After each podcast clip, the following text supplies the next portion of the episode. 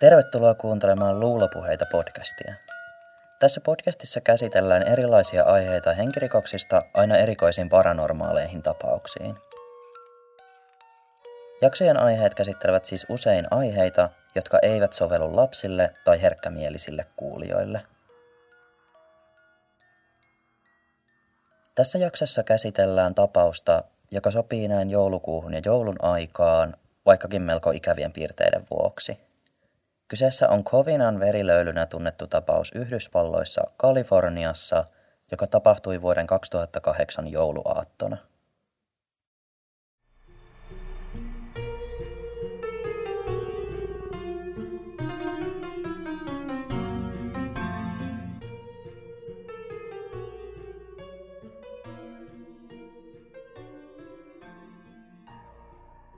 Bruce Jeffrey Pardo syntyi vuoden 1963 maaliskuussa. Hän kasvoi Yhdysvalloissa Etelä-Kalifornian alueella nimeltä San Fernando Valley. Bruce oli melko lahjakas koulussa, erityisesti matematiikassa. Häntä on kuvailtu erittäin älykkääksi ja fiksuksi, mutta hän myös selkeästi piti huomiosta, erityisesti opiskeluaikoinaan – Bruce esimerkiksi kantoi mukanaan ihmisen kokoista puhallettavaa nukkea, kun hän valmistui Kalifornian yliopistossa, jossa hän oli opiskellut tietojen käsittelyä. Brucein lahjakkuudesta kertoo ehkä se, että hän pääsi töihin NASAn hallinnoimaan avaruustekniikkakeskukseen Jet Propulsion Laboratoriin, joka myös sijaitsee Kaliforniassa. Bruce työskenteli JPLn ohjelmistoinsinöörinä, mutta hänen kollegansa kuvailivat häntä hieman negatiivisesti – Eräs Brucen kollega on esimerkiksi kertonut, että Bruce saattoi hakkeroitua työpaikkansa tietokantoihin, jotta saisi tietää muiden työntekijöiden palkkatasoja. Lisäksi Bruce ei ollut mikään kaikista tunnollisin työntekijä, hän ei esimerkiksi pitänyt kiinni työajoistaan kovinkaan tunnollisesti. Kun Bruce Pardo oli 24-vuotias, hän kihlautui erään toisen JPLn työntekijän Delian kanssa – Bruce asui tuohon aikaan äitinsä kanssa, eikä hänellä ollut paljoa rahaa säästössä, joten Delian perheen puolelta annettiin avustuksia. Delia itse kustansi häiden vastaanoton paikalliselle countryclubille sekä maksoi häämatkan varaukset pariskunnalle. Brucein ja Delian oli määrä matkustaa Tahitille häiden jälkeen. Bruce ja Delia suunnittelivat naimisiin menonsa San Fernandon lähetysasemalla, jonne he kutsuivat jopa 250 vierasta – Hääpäivä oli heinäkuun 17. vuonna 1989, eli viisi vuotta heidän kihlauksensa jälkeen. Kuitenkin kun hääpäivän aamu avartui, Brucea ei kuulunut. Delia odotti veljensä ja äitinsä kanssa tätä paikalle, mutta Bruce ei koskaan saapunut häihin. Myöhemmin selvisi, että Delian ja Brucein yhteiseltä tililtä oli nostettu 3000 Amerikan dollaria, eli kaikki, mitä pankkitilillä oli ollut jäljellä. Muutamia viikkoja myöhemmin Delia kertoi nähneensä Brucein uudestaan. Hän kuvaili tätä ruskettuneeksi ja muutenkin yllättävän hyvännäköiseksi. Paljastui, että Bruce oli matkustanut Palm Springsiin ja käyttänyt pariskunnan viimeiset rahat siellä. Delia on myöhemmin pyytänyt, ettei hänen sukunimeään julkaistaisi tapahtumien yhteydessä, sillä hän on jatkanut eteenpäin ja mennyt naimisiin toisen puolison kanssa. Hän kuitenkin kuvaili Brucea vapaasti käännetysti sanoilla – hän teki miltä hänestä tuntui. Siinä ei ollut mukana mitään vastuuntuntoa. Vuodet kuluivat ja lopulta vuonna 2001 vaikutti siltä, että 37-vuotias Bruce Pardo oli asettumassa aloilleen. Hän asui tuolloin naisystävänsä Elena Lucandon kanssa Woodland Hillsissä, Kalifornian Los Angelesissa. Parilla oli myös syntynyt lapsi vuonna 2000. Vuonna 2001 Bruce Matthew oli 13 kuukautta vanha. Eräänä päivänä Elena oli tulossa kotiin ja hän löysi Brucein pitelemässä pariskunnan nuorta lasta sylissään. Brucein mukaan taaperoikäinen Matthew oli pudonnut perheen uima-altaaseen, kun Bruce oli ollut sisällä katsomassa televisiota. Matthew ei koskaan parantunut täysin kyseisestä tapauksesta ja vietti sairaalassa pitkän ajan. Matthew oli kärsinyt aivovaurioita ja oli halvaantunut alaraajoistaan vammojensa vuoksi – ja lopulta Elena halusi erota Brucesta. Elena ja Matthew eivät enää tavanneet Brucea tämän jälkeen. 90-luvulla Bruce tapaili erästä naista nimeltä Tina Westman. Tina on kuvailut Brucea lapsen kaltaiseksi ja rakastettavaksi, ja hänen mukaansa Bruce oli kyllä todella fiksu ja älykäs, mutta kuitenkin sillä tavalla lapsenmielinen, ettei hänellä ollut ymmärrystä niin sanotusti maalaisjärven tasolla. Vuonna 2004 Bruce Pardo tapasi Sylvia Ortegan. Sylvian Lanko työskenteli tuolloin Brucein kollegana JPLssä – samassa avaruustekniikkakeskuksessa Kaliforniassa, missä Bruce oli työskennellyt viimeisien vuosien ajan aiemminkin. Sylvian lanko tutustutti Sylvian ja Brucein toisiinsa. Sylvia oli ollut aiemmin naimisissa ja hänellä oli kolme lasta näistä avioliitoista, mutta se ei tuntunut haittavan Brucea. Moni kokikin, että Sylvia toi Brucein elämään tasapainoa tämän maanläheisyyden puolesta. Sylvialla itsellään oli suuri perhe ja suku, ja vaikutti myös siltä, että Bruce koki Sylvian perheen todella läheiseksi. Kuitenkin häitä seuranneen vuoden jälkeen Sylvia puhui ystävilleen siitä, kuinka Bruce oli alkanut muuttua kylmäksi ja etäiseksi. Pariskunta myös usein kiisteli raha-asioista. Neljä vuotta kestäneen yhdessäolon viimeiseksi niitiksi osoittautui ilmeisesti se, kun Brucein äiti kertoi Sylvialle tämän aiemmasta perheestä – Bruce ei koskaan tavannut eksäänsä tai poikansa Matthewia uudestaan, eikä ollut kertonut Matthewin onnettomuudesta Sylvialle. Silti Bruce yhä täytti Matthewn nimen veroilmoituksiinsa, jotta sai helpotuksia raha-asioihinsa. Brucein oma äiti oli yhä tekemisissä Matthewn ja tämän äidin Elenan kanssa, ja lopulta hän ja Bruce eivät enää olleet puheväleissä. Tämän paljastuksen seurauksena myös Sylvian ja Brucein välit viilenivät entisestään. Sylvia oli järkyttynyt siitä, ettei hänen miehensä kertonut hänelle jotain näin olennaista asiaa elämästään. Lisäksi hän oli järkyttynyt Brucein välinpitämättömyydestä ja vastuuttomuudesta asioihin nähden. Pariskunta asui vielä jollain tapaa yhdessä tilanteesta huolimatta. Eräänä päivänä Sylvia oli kuitenkin käymässä sisaren tyttärensä syntymäpäiväjuhlissa, ja kun hän palasi kotiin, hän näki, että Bruce oli mielenosoituksellisesti siirtänyt kaikki Sylvian tavarat talon pihalle. Tämän jälkeen vuoden 2008 huhtikuussa Sylvia haki virallista avioeroa ja muutti asumaan siskonsa luo Glendaleen. Sylvia oli tuolloin 43-vuotias ja Bruce puolestaan 45 vuotta vanha.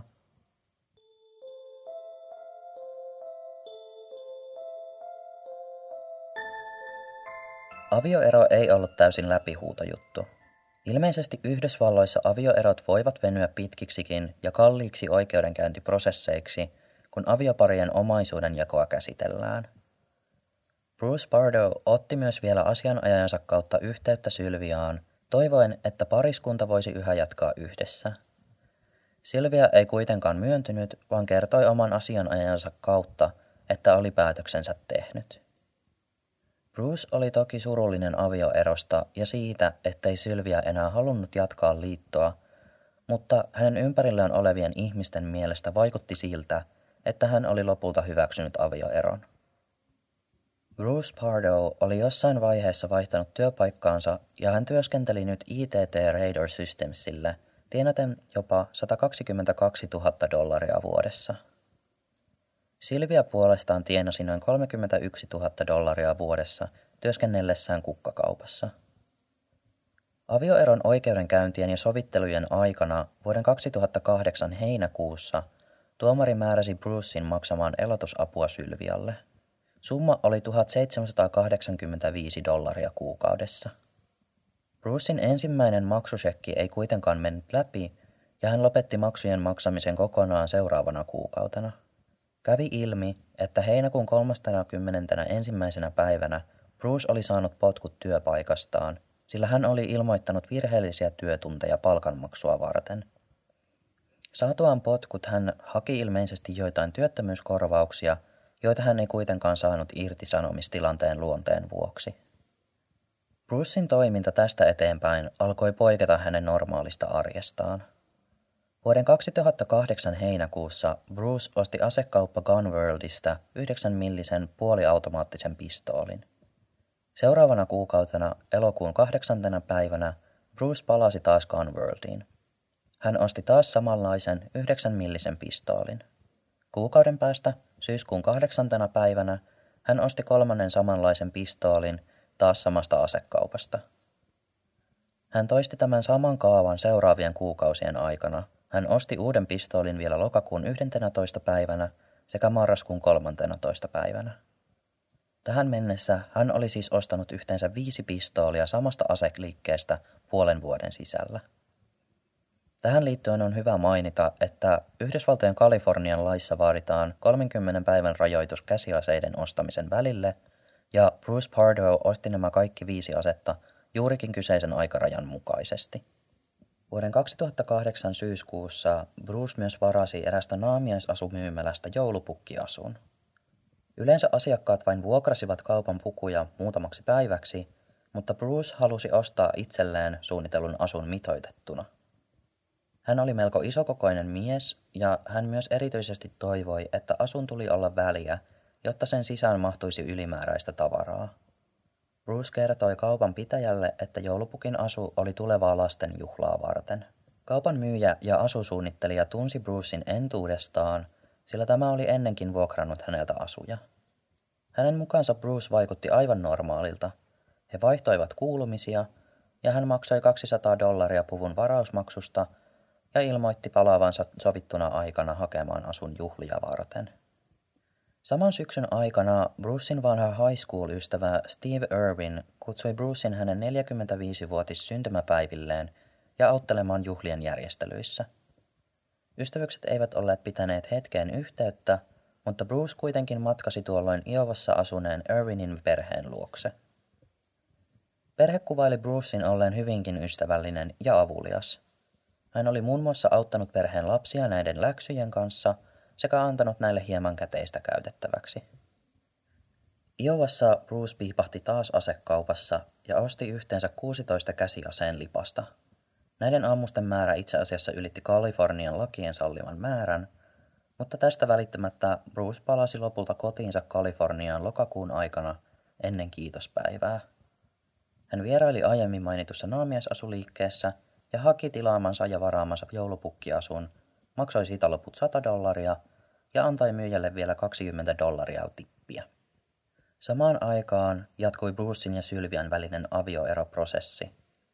Oikeudenkäyntien aikana nousivat esiin esimerkiksi Brucein senhetkinen työ- ja elämäntilanne.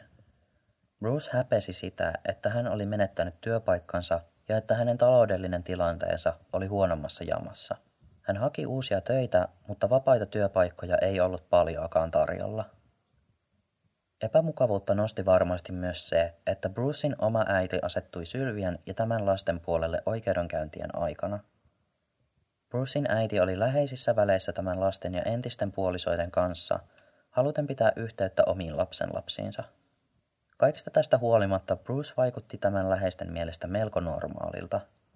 Hän pysyi kotonaan miettimässä asioita – mutta samalla myös valmistautui alkavan joulun viettoon esimerkiksi asentamalla jouluvalot kotiinsa.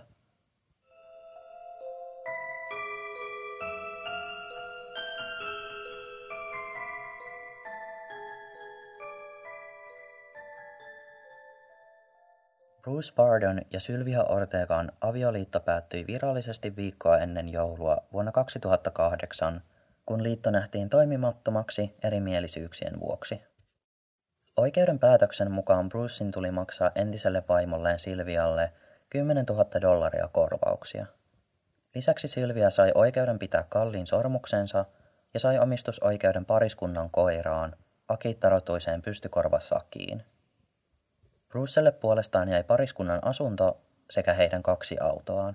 Bruce vaikutti kuitenkin hieman katkeralta siinä mielessä, että hän valitti Sylviasta oikeudessa – kertoen, että tämä vain asui vanhempiensa luona, ei maksanut vuokraa, vaan käytti rahat luksusautoon, Las Vegas-reissuihin, hienoihin ravintolakäynteihin sun muuhun.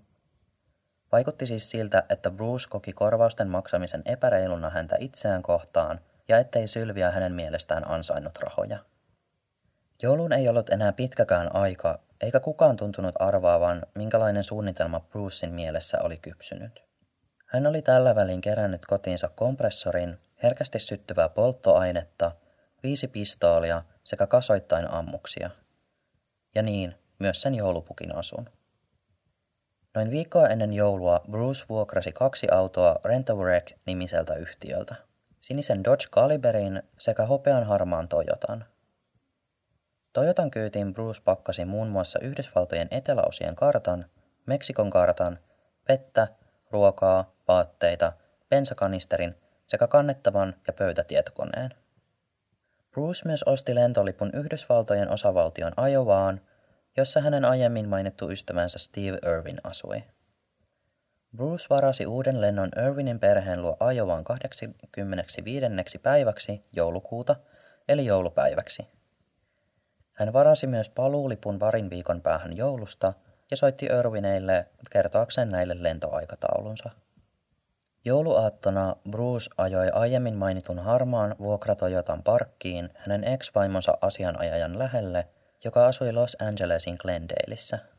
Samana jouluaaton päivänä kello kuudelta iltapäivällä Bruce vielä soitti ystävälleen Irvinille ja tämän vaimolle Michellelle. Pariskunnan mukaan Bruce vaikutti olevan hieman allapäin, mutta vakuutti kuitenkin saapuvansa Ajovaan seuraavana päivänä. Myöhemmin jouluaaton iltana Bruce oli lähdössä kotoaan, kun hänen naapurinsa ja tämän veljenpoika tervehtivät häntä Brucein kodin terassilla. Naapuri on myöhemmin kertonut, ettei Bruce Pardon käytös poikennut mitenkään normaalista. Hän ei vaikuttanut vihaiselta tai muutenkaan erikoiselta. Bruce kertoi naapurilleen, että oli matkalla jonkinlaisen joulujuhlaan ja toivotti tälle hyvää joulua. Jotain autoa Brucein käytöksessä kuitenkin oli, kun hän jätti kaksi autoaan, mustan Cadillacin sekä valkoisen Hummerin pihalleen ja lähti niiden sijaan ajamaan vuokraamallaan Dodge Caliberilla. Kymmenen aikoihin samana iltana Brucein veli Brad saapui tämän talolle hakeakseen hänet mukaansa heidän ystäviensä juhliin, mutta Bruce ei ollutkaan kotona.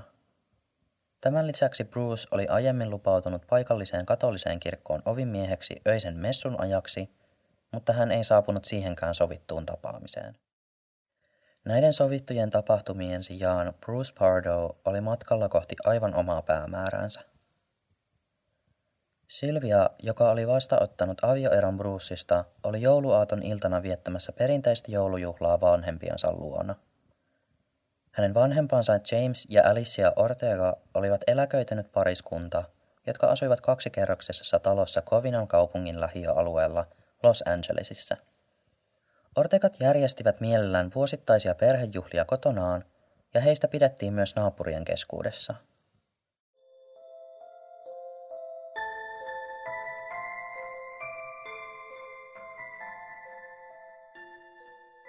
Oli jo myöhä, kello oli noin puoli tuntia vaille keskiyön, ja juhlat olivat jo loppumassa.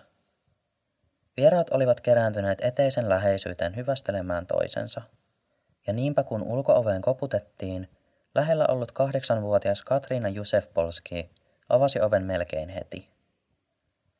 Hän lähestyi ilahtuneena oven suussa seisonutta valkopartaista hahmoa, tervehtien miestä huudahtamalla joulupukki. Pukiksi pukeutunut Bruce Pardo rahasi mukanaan suurta lahjapaperin peittämää kärryä. Astuessaan sisään ovesta hän veti esiin kaksi pistoolia ja ampui suoraan kohti kahdeksanvuotiaista Katriinaa, osuen tätä päähän. Bruce avasi tulen myös muita sisällä olleita juhlijoita kohti. Talossa oli yli 25 vierasta, jotka joutuivat luonnollisesti täyden paniikin valtaan Brucein hyökätessä heitä kohti. Osa vieraista kykeni pakenemaan, esimerkiksi syöksymällä läpi talon ikkunoista – mutta ainakin kolme talossa ollutta henkilöä kuoli nopeasti ampumahaavoihin. Kun Bruce lopetti ampumisen, hän avasi lahjapaperin käärityn kookkaan kärrinsä. Paperin alta paljastui tuunattu kompressori ja tankki, jota on kuvailtu kotitekoiseksi liekinheittimeksi. Bruce ruiskutti tällä talon täyteen herkästi syttyvää polttoainetta ja sytytti koko paikan tuleen. Palaminen aiheutti voimakkaan räjähdyksen, joka sai talon liekkimeren valtaan hetkessä, aiheuttaen pahoja palovammoja uhreille sekä Brucelle itselleen. Osa paikalla olleista porteekojen sukulaisista tosiaan kykenivät pakenemaan Brucea, ja yksi heistä soitti hätänumeroon piilouduttua naapuriin. Hän oli kahdeksanvuotiaan Katriinan äiti, joka huusi puhelimeen, että hänen tytärtään oli ammuttu kasvoihin ja ettei hän tiennyt, ketkä olisivat enää elossa talossa. Lisäksi hän antoi jo puhelussa merkittävän tiedon identifioiden ampujan Bruce Pardoksi. Myös naapurit olivat tässä vaiheessa soittaneet hätänumeroon kuultuaan ampumisen ääniä. Kun ensimmäiset palomiehet saapuivat paikalle, talo oli ilmiliekeissä. Yli 80 palomiestä taistelivat tulipaloa vastaan yli tunnin ajan, jotta se saatiin taltutettua ja ettei se sytyttäisi naapuritaloja tuleen. Brucein käyttämän polttoaineen vuoksi palo oli niin intensiivinen ja kuuma, että se poltti myös sisälle jääneiden uhrien jäännökset lähes tunnistuskelvottomiksi. Uhrit jouduttiin tunnistamaan pitkän kaavan kautta hammastietojen perusteella. Ampumisen ja tuhopolton seurauksena Bruce tappoi yhteensä yhdeksän henkilöä, jotka olivat kokoontuneet yhteen tämän ex-vaimon sukulaisten kanssa juhlistamaan joulua. Kolme heistä kuolivat laukauksiin, neljä olivat kuolleet luotien ja tulen yhteisesti aiheuttamiin vammoihin – ja loput kaksi olivat menehtyneet tulipalon seurauksena. Uhrit olivat Bruce Bardon ex-vaimo Sylvia Ortega Bardo, tämän vanhemmat eli tapahtumapaikan omistajat Alicia ja Joseph Ortega, Sylvian veljet Charles ja James Ortega sekä näiden vaimot Cherry Ortega ja Teresa Ortega, ja Sylvian sisko Alicia Ortega Ortiz ja tämän 17-vuotias poika Michael Ortiz. Sylviaa ja tämän vanhempia oli ammuttu kuolettavasti, mikä kertoi Brucein erityisesti kohdistaneen hyökkäyksensä heihin. Kaikki Sylvian lisäksi tapetut uhrit olivat tämän läheisiä. Muut juhlissa olleet haavoittuneet selviytyivät, mukaan lukien nuori Katriina, joka oli siis se, joka sai ensimmäisenä luodin kasvoihinsa, sekä eräs toinen nuori tyttö, jota Bruce oli ampunut selkään. Sytytettyään Ortegan talon tuleen Bruce Pardo pakeni paikalta. Hänet nähtiin nousevan sinisen Dodge Caliberinsa kyytiin ja kaahaavan nopeasti pois paikalta.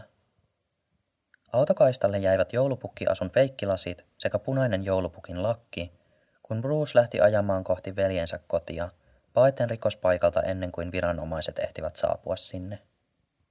Hänen paettuaan paikalle saapui palokunnan ja ensihoitajien lisäksi myös SWAT-tiimi. Bruce Pardon veli Brad asui noin 50 kilometrin päässä rikospaikasta ja Bruce ajoi vuokra-autonsa korttelin päähän tämän kodista. Poliisit ovat kertoneet, että Bruce oli riisunut joulupukin asunsa autoon. Siihen oli myös kytketty ansa. Jos asua olisi siirretty, ansalangat olisivat sytyttäneet auton palamaan ja räjäyttäneet 200 ammuksen satsin. Poliisit kuvailivat tätä todella älykkääksi toiminnoksi – Kovinan kaupungin poliisipäällikön mukaan Bruce Pardolla oli sekä taito että motivaatio kehittää välineitä, joilla voitaisiin aiheuttaa joukkotuhoa. Ansoitettu auto tuhottiin valvotusti poliisin pommiryhmän toimesta. Noin kymmenen yli kolme yöllä Brad Pardo saapui kotiinsa ja löysi veljensä Brucein kotinsa sohvalta kuolleena. Brucella oli vieressään kaksi pistoolia, joita hän oli käyttänyt Ortegan perhejuhlissa – hän oli tappanut itsensä ampumalla itseään suun kautta päähän. Brucein ruumiissa oli paljon todella rajuja toisen ja kolmannen asteen palovammoja, ja hänen ylläpitämänsä joulupukin asu oli osittain sulanut kiinni hänen ihoonsa. Hänellä oli myös yhä vihkisormus vasemman käden nimettömässään. Brad Pardo soitti heti hätäkeskukseen ja ilmoitti täten velivainaansa olinpaikan.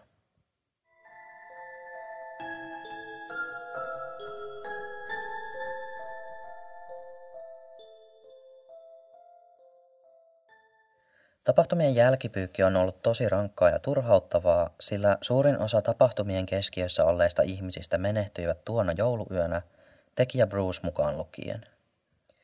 Poliisi on kuitenkin spekuloinut, ettei Bruce alun perin suunnitellut tekevänsä itsemurhaa tekojensa päätteeksi. Hän oli selkeästi suunnitellut jonkinlaisen pakosuunnitelman, ostaen liput ystävänsä luo ajovaan sekä järjestämällä itselleen useamman vuokra-auton. Lisäksi toiseen autoista oli pakattu valmiiksi tärkeitä tavaroita, kuten ruokaa ja vaatteita, kuin myös Yhdysvaltojen ja Meksikon raja-alueiden kartat. Tyypillisesti hän rikolliset suunnittelevat pakenevansa osavaltioiden ja maiden rajojen yli, jotta heidän jälkeensä seuraaminen olisi vaikeampaa. Lisäksi Brucein ruumiin luota löydettiin 17 000 dollaria käteistä sekä myös lentolippu Kanadaan. Kenties hän oli kerännyt näistä vaihtoehdoista eräänlaisen harhautuksen, jotta saisi itselleen etumatkaa. Joka tapauksessa Brucella tuntui olevan selkeä suunnitelma murhien jälkeiselle ajalle. Hän tuskin olisi nähnyt vastaavalla tavalla vaivaa, jos olisi alusta lähtien suunnitellut itsemurhaa. Hänellähän oli tässä periaatteessa jo kolme pakosuunnitelmaa. Murhien motivaatioksi nousi lähes yksiselitteisesti Brucein ja Sylvian avioero ja niiden oikeudelliset toimet. Virallinen avioero oli astunut voimaan vain viikko ennen joukkosurmaa. Kylmäävää oli kuitenkin se, miten rauhalliselta Bruce Pardo oli vaikuttanut tapahtumien ajan. Ihmiset hänen ympärillään eivät osanneet mitenkään epäillä, että jotain näin radikaalia olisi voinut tapahtua – Bruce oli kyllä vaikuttanut surulliselta ja lannistuneelta, mutta ei todellakaan aggressiiviselta tai kostonhimoiselta. Viranomaiset uskovat kuitenkin vahvasti, että Bruce suunnitteli hyökkäystä pitkään. Se ei ollut satunnainen hetken mielijohde. Bruce oli kuitenkin melkein puoli vuotta aiemmin ryhtynyt ostamaan käsiaseita, odottaen aina vaaditun kuukauden rajoitusajan, kunnes hänellä oli käytössään useampi pistooli. Hän oli myös rakentanut itse tuon tuhoisan liekin heittimen ja oli jopa tilannut joulupukin asun etukäteen. Ja pyytänyt vielä erikseen, että sen sisään tulisi mahtua ylimääräistä tavaraa. Esimerkiksi siis aseita. Brucein kotoa löydettiin myös haulikko sekä erilaisia tarvikkeita, joita on kuvailtu tutkijoiden puolesta sopivina räjähteiden valmistamiseen – Tutkijat ovat epäilleet, että Bruce saattoi myös suunnitella hyökkäystä omaa äitiään sekä ex-vaimonsa asianajajaa kohtaan. Hänhän oli siis ennen tapahtumien purkautumista ajanut toisen vuokra-autonsa asianajajan kodin lähelle ja pakannut sen täyteen erilaisia tarvikkeita. Yhteys asianajajan suhteen oli looginen. Se voisi kertoa siitä, että Bruce oli katkera oikeudenkäyntien kulusta ja asianajaja oli kuitenkin hoitanut Sylvian puolen. Toinen mahdollinen kohde, Brucein oma äiti, kertoisi vielä syvemmästä katkeruudesta. Brucein äiti tuki avoimesti Sylviä avioeron aikana, eivätkä hän ja poikansa olleet tapahtumien aikaan puheenväleissä. Voi myös olla, että Bruce syytti äitiään avioerosta, sillä tämä oli kertonut Brucein aiemmasta avioliitosta ja pojan onnettomuudesta Sylvialle. Bruce Pardon toiminta ennen murhia kuulostaa siis ehdottomasti kylmän laskelmoidulta ja suunnitellulta. Lisäksi tekotapa oli erityisen raaka ja julma. Hän myös vaikutti kohdistaneen hyökkäyksen nimenomaan tiettyihin henkilöihin, eli ex-vaimonsa Sylviaan sekä tämän lähimpiin perheenjäseniin. Hän ei välittänyt, vaikka talossa oli lapsia, vaan ampui jopa ensimmäisenä kahdeksanvuotiasta tyttöä päähän. Bruce Pardon tekemä joukkomurha oli yllättävä tapahtumien eskalaatio, joka jätti Ortegan perheen ja läheiset suremaan yhteensä yhdeksää menetettyä ihmistä. Tapauksen seurauksena ainakin 13 lasta menettivät vanhempansa ja jäivät orvoksi. Moni suvun läheinen oli järkyttynyt siitä, että koko tapaus eteni näinkin radikaaliksi. Brucein toiminta oli yllättävää ja moni koki hämmennystä siitä, miksi hän päätyi tappamaan niin monta ihmistä niinkin julmalla tavalla. Eräs Sylvian ystävistä puhui televisiohaastattelussa siitä, kuinka ei ymmärtänyt, että mitä Bruce muka vielä halusi ex-vaimoltaan. Hän sanoi vapaasti suomennettuna, mitä hänellä oli, mitä Bruce olisi halunnut. Bruce sai autot, hän sai talon. Mitä muuta hän olisi halunnut?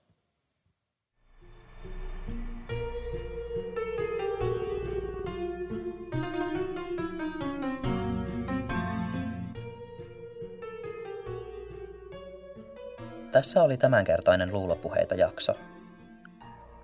Luulopuheita podcastia voi seurata ja kuunnella helposti esimerkiksi Spotifyn, iTunesin ja SoundCloudin kautta. iTunesin kautta voit myös halutessasi antaa podcastille arvion. Jos haluat tsekkailla jaksoihin liittyvää lisäsisältöä, niin kannattaa seurata podcastia myös Instagramissa ja Twitterissä. Molemmista löydät podcastin nimimerkillä Luulopuheita. Kuten muidenkin jaksojen kohdalla, Instagramiin julkaistaan erilaisia tapaukseen liittyviä kuvia – joten se kannattaa ilman muuta käydä tsekkaamassa. Myös sähköpostiin voi lähettää viestiä. Osoite on luulopuheita at gmail.com. Kiitos, että kuuntelit tämän podcast-jakson. Seuraavassa jaksossa jatketaan taas jostain toisesta aiheesta.